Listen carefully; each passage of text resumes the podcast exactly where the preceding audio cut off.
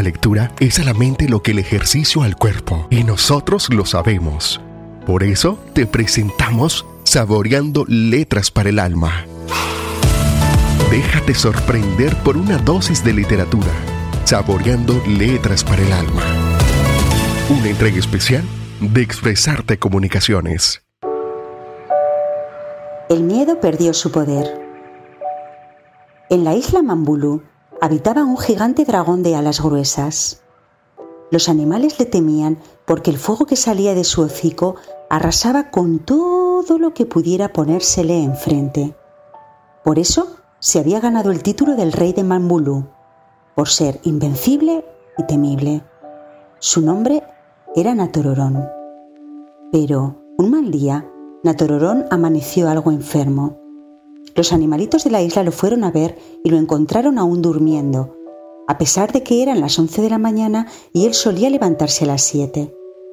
El oso peludo, que era amigo de todos, emitió un fuerte rugido para despertarlo. Natororón se despertó de un salto.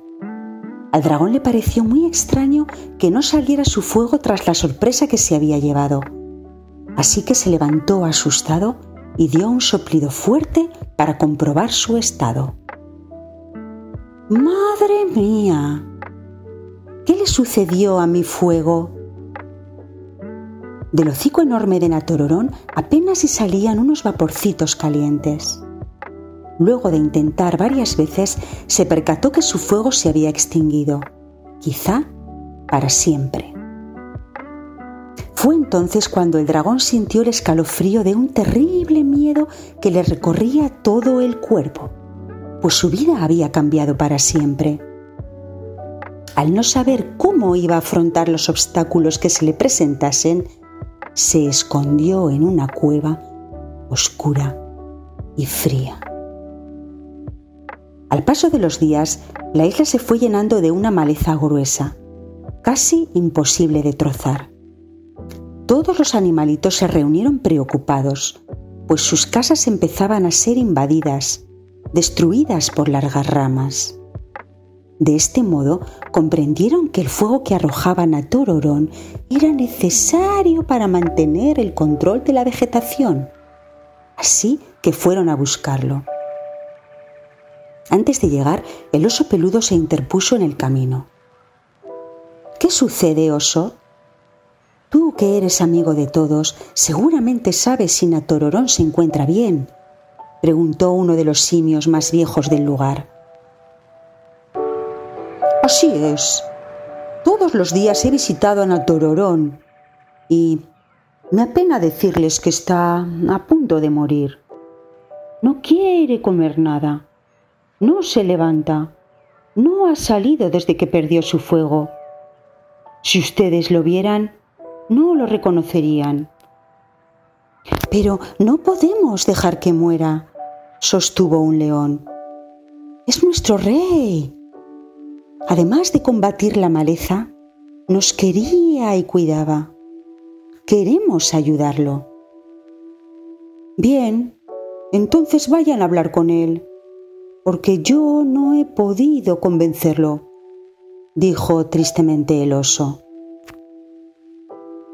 El simio viejo añadió, Solo hablando no lograremos convencerlo. Necesitamos demostrarle lo valioso que es, aunque no tenga su fuego. Al instante, un alce exclamó, Tengo una idea. Encendamos una antorcha. ¿Y eso para qué? preguntaron varios animalitos a coro. Confíen en mí, dijo el alce. Sé cómo alegrar a Notororón. Y así los animalitos de Mambulú hicieron mil maniobras para crear fuego. Después de varias horas, al fin, lo consiguieron. Ahora entremos a la cueva, dijo el alce. Y todos entraron temerosos de lo que se pudieran encontrar. Con el simple hecho de volver a ver una flama encendida, a Natororón se le iluminaron los ojitos. El alce se lo entregó en sus manos. Natororón, todos los animales de Mambulú queremos que sigas siendo nuestro rey del fuego. Toma esta antorcha y no dejes que se apague. Es para ti. Natororón tomó la antorcha y con leves soplidos calientes se dio cuenta que podía engrandecer la flama y mantenerla viva. Una ardilla le preguntó preocupada, ¿Entonces, rey de Mambulú, nos ayudarás a destruir la maleza? El dragón, al observar detenidamente su isla invadida por la vegetación nociva, colocó su antorcha en una rama seca. El fuego corrió rápidamente y él, con sus amplias alas, iba apagando o extendiendo el fuego según hiciera falta. Los animalitos quedaron asombrados al ver la destreza del dragón. El oso peludo preguntó, Naturorón, ¿y si el fuego de tu antorcha se apaga, volverás a sentir miedo?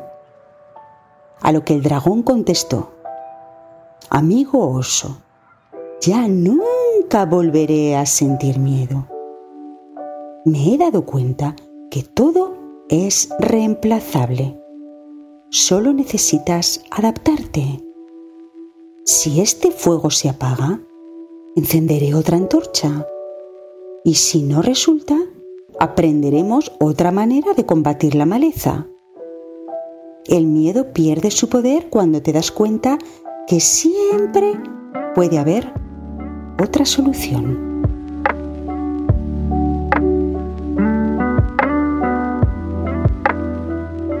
Esto fue Saboreando Letras para el Alma, una entrega especial de Expresarte Comunicaciones. En Expresarte Comunicaciones tenemos un fabuloso equipo de mentes creativas, creando contenido de valor para ti. De lunes a viernes publicamos podcast para acompañar tu jornada. Los lunes, un sendero de expresiones. La fe y la esperanza nos proporcionan fuerza e ímpetu cuando llegan los problemas. Conéctate con tu espíritu y tu mente. Los martes, una tacita de letras, la excusa perfecta para hablar de nuestros libros favoritos. Y siendo piloto, hace un viaje donde cae al Sahara, al desierto. Los miércoles, enciende tu alma, recarga tus energías a mediados de la semana. Hola, sí, José. Pero bueno, no importa. Aquí echamos risa un ratico. Los jueves, de Voces y Palabras, un podcast de escritores para escritores. Sí, sí, sí, sí. Tengo que documentarme cómo van. Además es que como son espías, tengo que documentarme de espías porque... Y los viernes, Lideralízate, el manual que necesitas para desarrollar el líder que hay en ti. Y bueno, ya ves dónde estamos por esa decisión. Por la decisión, porque a alguien se le ocurrió y pasó a arrasar con la humanidad.